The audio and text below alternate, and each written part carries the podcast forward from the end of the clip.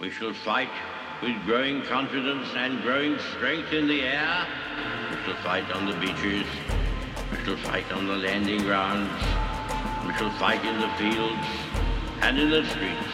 We shall never surrender until, in God's good time, the new world, with all its power and might, steps forth to the rescue and the liberation of people.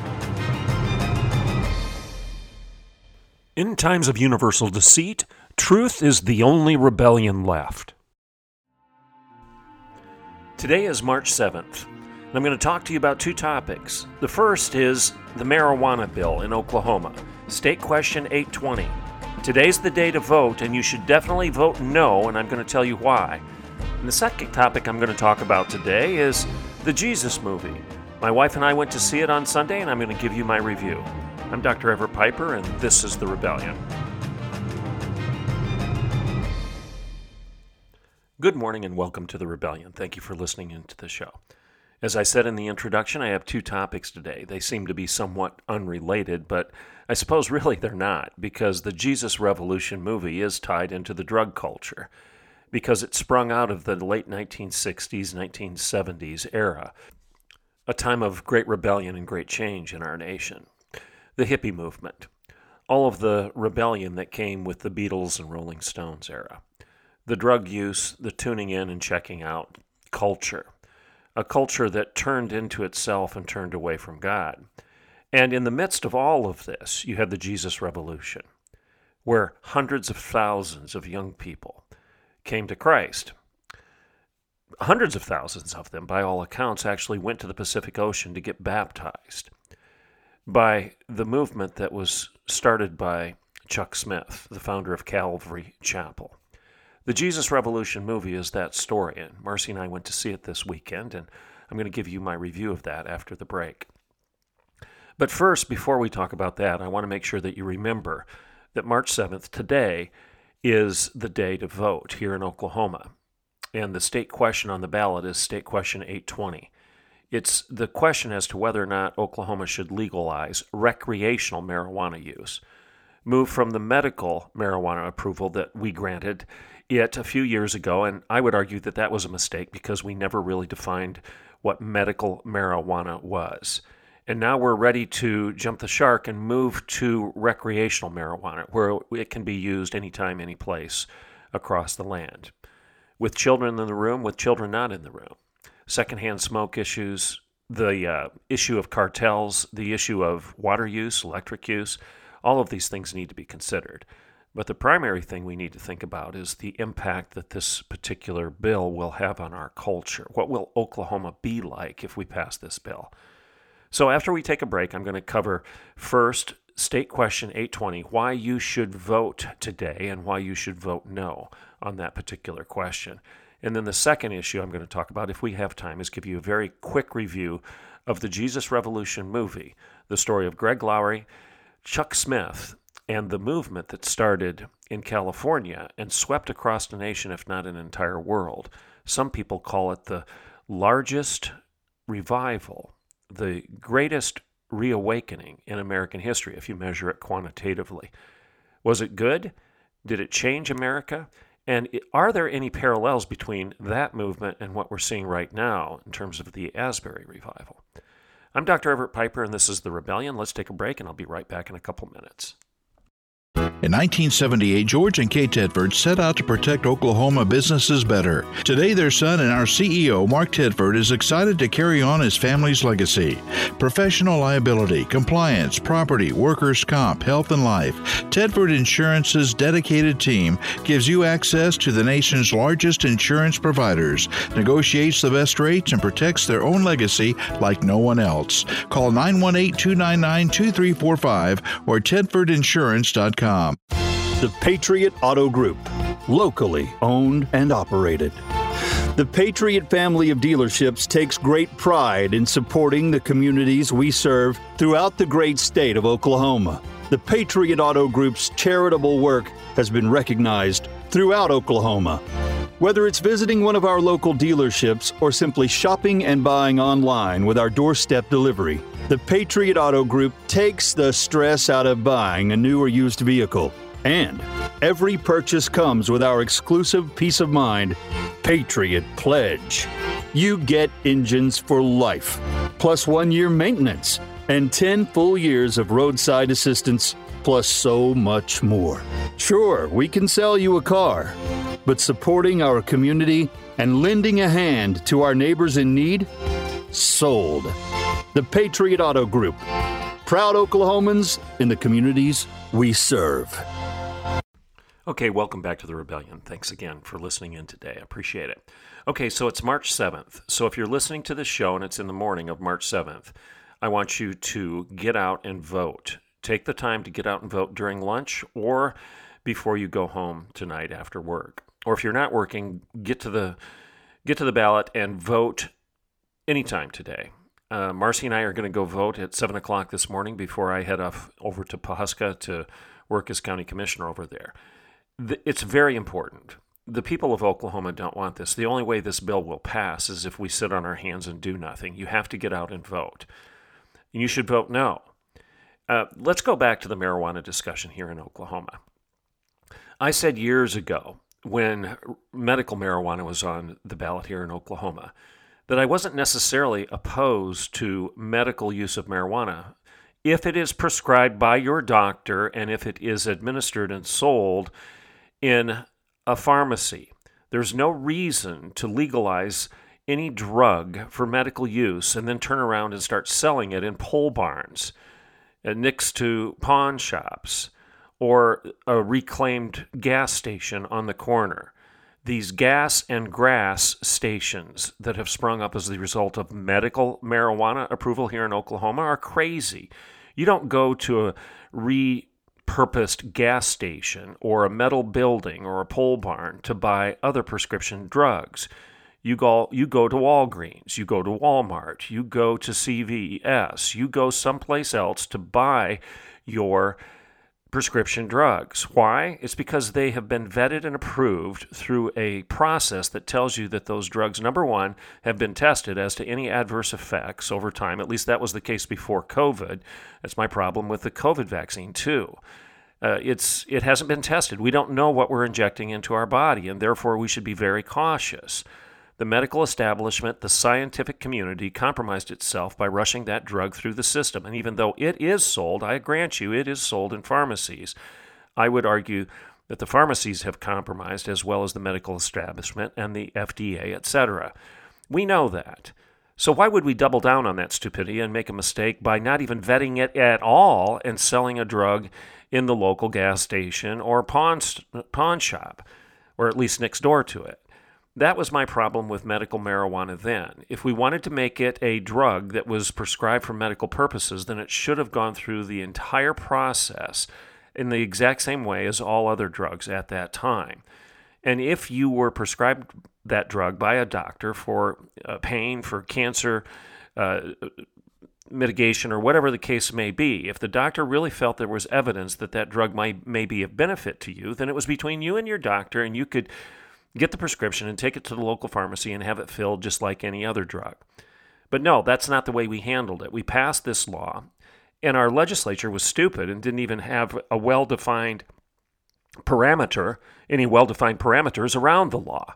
And therefore, we've got a mess on our hands, and we've got all these cartels that have moved into Oklahoma from Russia, Romania, uh, Red China, uh, Mexico, and whatnot, and we've got a mess. We've got over 6,000 uh, grow houses in Oklahoma right now. Over 800 of them have been uh, shut down by the, by the police because of criminal activity at these particular grow houses. We know that Oklahoma is the go to place for cartels and the illegal distribution, the growth and then the distribution of marijuana across the United States. We created a mess.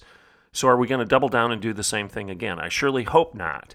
Vote no to State Question 820.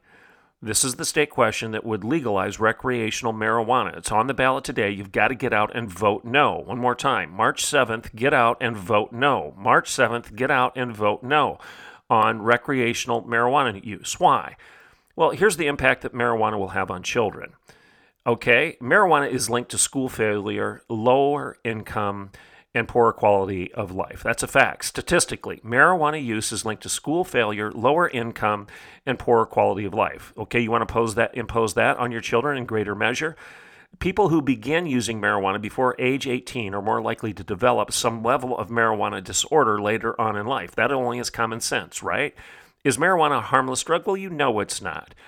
It, it causes uh, cognitive impairment, and it also it also changes the very configuration of the brain.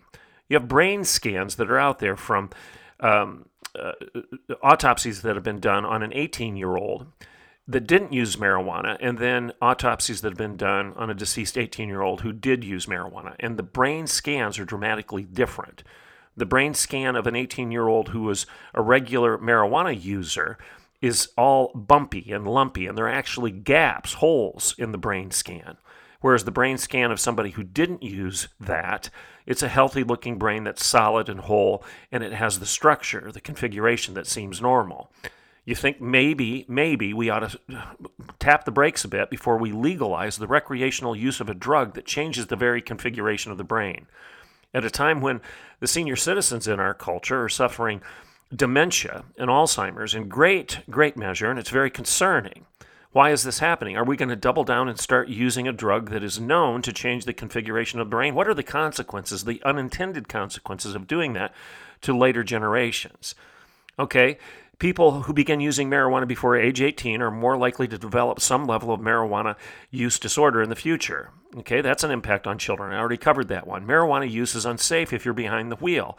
It's like an intoxicant.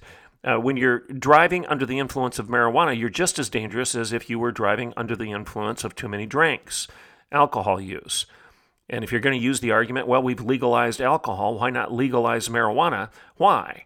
Why, if there are problems associated with alcohol use, such as drunk driving, driving under the influence, why would you want to double down and make that issue worse in our culture rather than trying to change it for the good? Okay, here's another reason. State question uh, 820 expressly changes the threshold for child endangerment, making it legal to smoke and use marijuana around children. Nobody could be arrested for smoking weed around a five year old, an eight year old the secondhand smoke issue. We made a big deal about that with tobacco, and now we're going to just shrug and ignore it when it comes to this particular smoke that uh, people that are sitting in the restaurant, or maybe you've got a hotel room and somebody next to you is smoking weed and the smoke is wafting under the door, and you can do nothing about it. Nothing can be done about it. Your children are going to be exposed to that. Here's another thing that pertains to children State Question 820 takes away the court's ability to protect children in visitation cases, allowing children to be exposed to marijuana users with no ability of a parent to seek limitation of exposure during court order visitations. So, if you get a divorce and your kids have the right to go see your spouse on the weekend, if your spouse is smoking weed around your kids, you have no right to say, I don't want that to happen. Okay, that's just one thing that's going on with this state question. That's its impact on children. Well, how about its impact on law enforcement? State question 820. Its impact on the police, law enforcement here in the state of Oklahoma. Uh, international crime syndicates have entered Oklahoma under the current veil of legal medical use. We know that. I just covered that. You have over 6,000 grow houses, and guess what? They use your water. They're grow houses. They don't. They don't rely on the rain to water their crop. There's irrigation. They're pumping water out of your water supply. And when you have a drought in Oklahoma like we had last year, do you want your water being used up for the production of marijuana rather than your own consumption or the irrigation of your fields for your cattle and for your crops? Well, state question 820 will make it even worse. All of your water is going to be used by mar- marijuana grow houses rather than used for productive pro- uh, uh, crop and products such as wheat or cattle. Oklahoma has recently been noted as having the largest marijuana black market network in the nation. I already covered that, but that's a fact. More than California, more than Colorado. Oklahoma is the place to come. If you want to establish a grow house business, you do it here. Why? Property is cheap and you've got water because we've been too stupid to recognize that we put uh, uh, that it's going to be a problem having all of these artificially irrigated grow houses consuming all of our water and our legislature didn't do anything about it to put a stop to that. Frankly, if I were in the legislature, I would be sponsoring bills right now to stop these marijuana grow houses from using our water and using our electricity. If they want to grow it, they have to grow it naturally, just like the farmers in my area do with beans and wheat. Uh, the farmers here next to me, out in my little corner of northeast Oklahoma by Copan, they don't have irrigation. They rely on the rain, and they're not using up the water supply to irrigate their crops. And even if they did on wheat and soybeans, at least it's a crop for food consumption to keep us from starving to death. It's not for the growth of something like marijuana or poppies that are used for nothing other than producing a drug that causes dysfunction in culture rather than actually helping us. So the impact on law enforcement here is great. These organized crime net- networks that are coming into our communities to run these grow houses that are using our electricity, using our water, these are violent crime syndicates. They're from Romania and Russia and China. And that's not hyperbole. That's just a fact. We know that to be true. And why would you want more of that rather than doing something to correct the mistakes we've already made? So vote no on State Question 820. And here's another reason to vote no with regard to law enforcement. Our legislature, as well as the Oklahoma Medical Marijuana Authority and local law enforcement officials, have yet to work out the existing issues created by the earlier state question, 788, that started this nightmare in the first place. So if they haven't fixed that, why would we approve another step along the path of destruction? I mean, it, it's crazy. So vote no on State Question 820. Here are the national trends with regard to marijuana. Oklahoma would become the most pro marijuana state in the U.S. if we go with this recreation bill. Is that what you want for our culture, for our kids, for our community? Currently, our state has both the highest usage rate and the number of dispensaries in the nation. So we've got the most dispensaries and we have the highest use, usage rate under the medical marijuana bill. Do you want to make it recreational? Is this going to be good for your schools, for your culture, for your community? Will Oklahoma remain what it is today if you approve this recreational use bill? And in addition to the over 6,000 grow houses that we have across the entire state, we have 2,129 dispensaries at present under the medical marijuana bill. How many of those do you think will spring up if we go to recreational? So we've got problems. California is the second highest state in the nation with dispensaries, and they only have 1,440. We already have 2,129. So we're changing the very nature of Oklahoma by doing this. So don't give me the libertarian argument that we have the right to consume what we have to consume. No, you don't. Do you want to start growing? Uh, do you, do you want to legalize all drugs?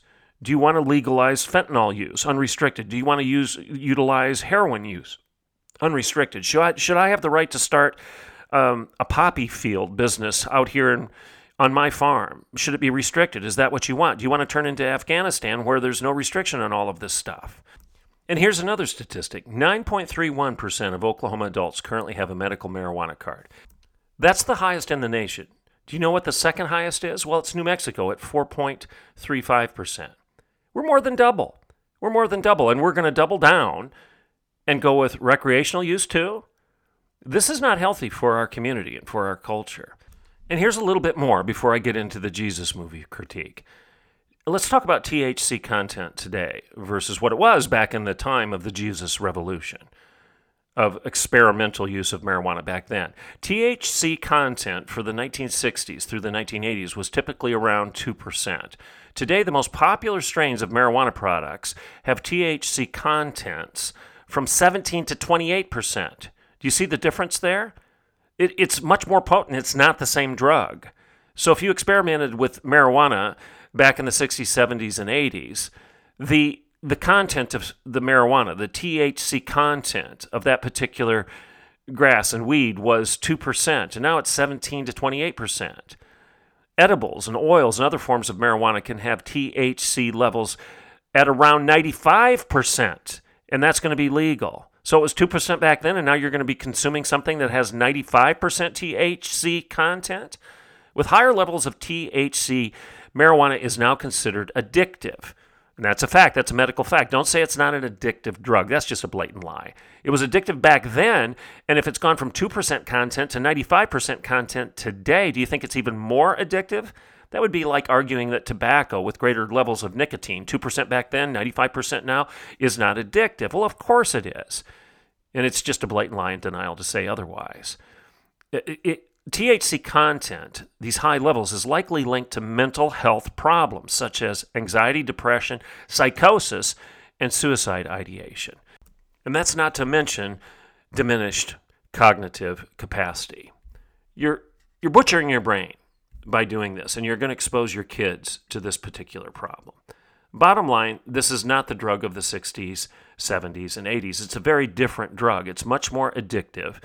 It's much, much more prone to misuse. It causes problems not only to the user, but to the second-hand inhalers of this smoke. The edibles are extremely problematic and they look like candy, therefore, children often consume them unknowingly so. They don't know what they're doing, and then you have problems with the kids that are in the households of the people that are using this stuff. So, vote no. Vote no today, March 7th. Vote no on State Question 820. This will change our culture, it will harm our kids, it will destroy our communities, it brings more crime exponentially into Oklahoma right next door to where you live. They're using up your water, they're using up your electricity, and they're producing a drug that is sold on the black market. We will become the number one producer of this drug in the nation and in this corner of the world if we approve State Question 820. Vote no today on this bill. All right. So that's the marijuana bill. So what's that have to do with the Jesus Revolution? Well, I guess the segue here is the Jesus Revolution movie is about a time when we were going through a lot of this stuff before. It's a deja vu moment. You kind of feel like we've been here before. When you go to the Jesus movie, even if you're not old enough to have experienced that time in our history yourself, you you can appreciate the fact that it changed the world. It changed our culture, it changed our country. These were very turbulent times times of the sexual revolution, experimental drug use, the burgeoning LGBTQ homosexual movement. It was a time of Haight Ashbury and Berkeley and everything else that goes with it. Now, some of us have fond memories of the music and whatnot of that time, and some of us actually are old enough to have participated in the movement.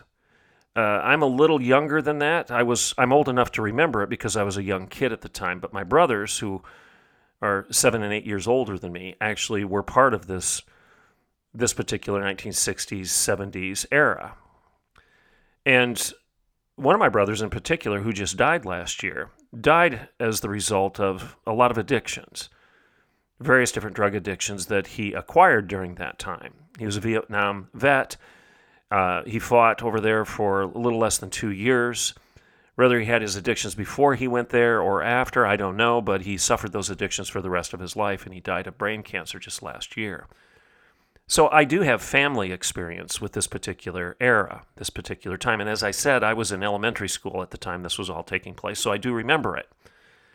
So the Jesus Revolution movie is a movie about that time, but it's the movie about Chuck Smith, a pastor in California who had a small church, a Bible preaching pastor. And it's a, the story about the hippie movement and how he reached out to that particular subculture.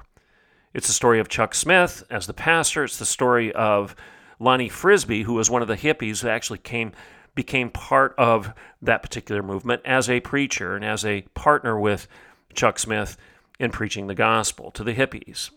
And then it's the story of the conversion of Greg Laurie, who's now a pastor of a very large church in California. It's the story of his conversion and how he got born again, saved, became a follower of Jesus Christ through the Jesus Revolution.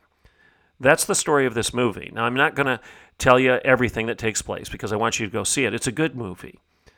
And it's a movie that actually does share the gospel. It could probably do a little bit better job. For example, Chuck Smith was known for preaching the gospel, preaching that you must be born again, that Jesus is the only way, the truth, and the life, that all have sinned and fallen short of the glory of God. The wages of sin is death, but the gift of God is eternal life through Jesus Christ our Lord. And that if you confess your sins, he is faithful and just to forgive you of your sins and to cleanse you of all unrighteousness. Chuck Smith preached this almost every time he took to the pulpit.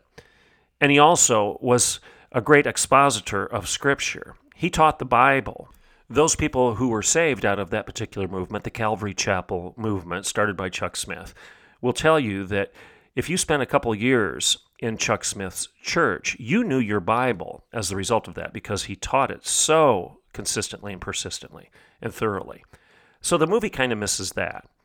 But it does share the gospel. For example, when Greg Laurie gets baptized, Lonnie Frisbee, when he's baptizing him, asks Greg Laurie, young Greg Laurie, the actor in the movie, Are you ready to confess your sins to Jesus Christ and to claim him as your Lord and Savior and to follow him the rest of your life?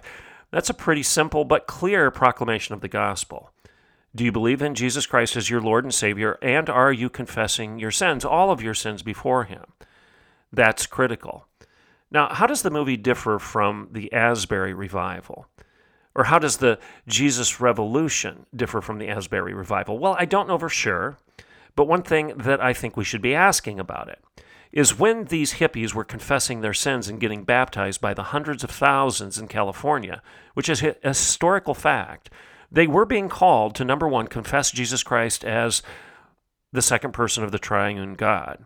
Jesus is the Son of God. He's the Alpha and the Omega, the beginning and the end, the King of Kings, the Lord of Lords, the Lion of Judah, the Lamb of God.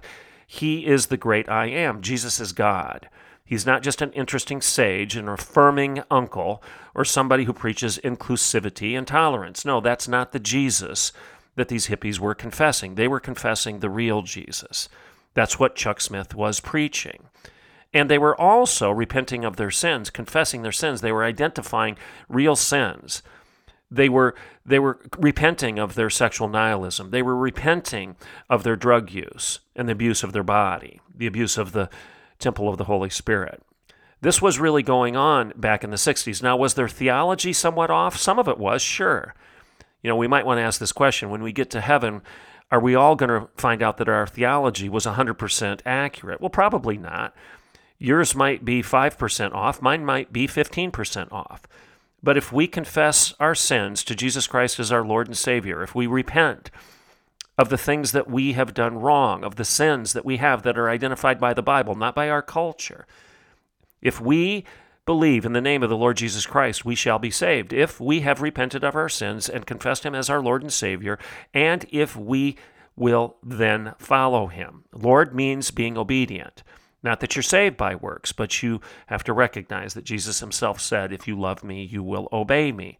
This was the message of the Jesus Revolution back in the 1960s. So, my question of the Asbury revival is still the same as it was several weeks ago when we started following this. I don't know for sure what the Asbury revival was preaching. I've listened to the sermon that led to the revival, and it was an interesting sermon that cited the mandate of love, for love, that Paul calls for in Romans 13, chapter 13. And I think that's good, but I found it interesting that the sermon on love did not include the later portions of that chapter in Romans which was the portion of, of Scripture that actually led to the conversion of Augustine. Augustine was saved because he picked up the Bible and he read the later portion of chapter 13 in Romans, which says to set aside your debauchery and sexual, sexual sin. Uh, that was not preached in that sermon. Now, was it preached from the pulpit later on at the Asbury Revival? Perhaps, but I've never heard it. I've never heard that the students were repenting of their sexual nihilism, of the LGBTQIA identity claims. I've never heard that they've repented of their CRT, BLM, SJW narcissism. I've never heard that to be the primary focus of the Asbury revival. So, the difference between the two, the Jesus Revolution and perhaps the Asbury revival, or at least the question we need to ask, is Are today's students repenting of the sins of our time as the students during the Jesus Revolution did? Interesting question, isn't it? But go see the movie, and remember today vote no on State Question 820. I'm Dr. Everett Piper, and this is The Rebellion.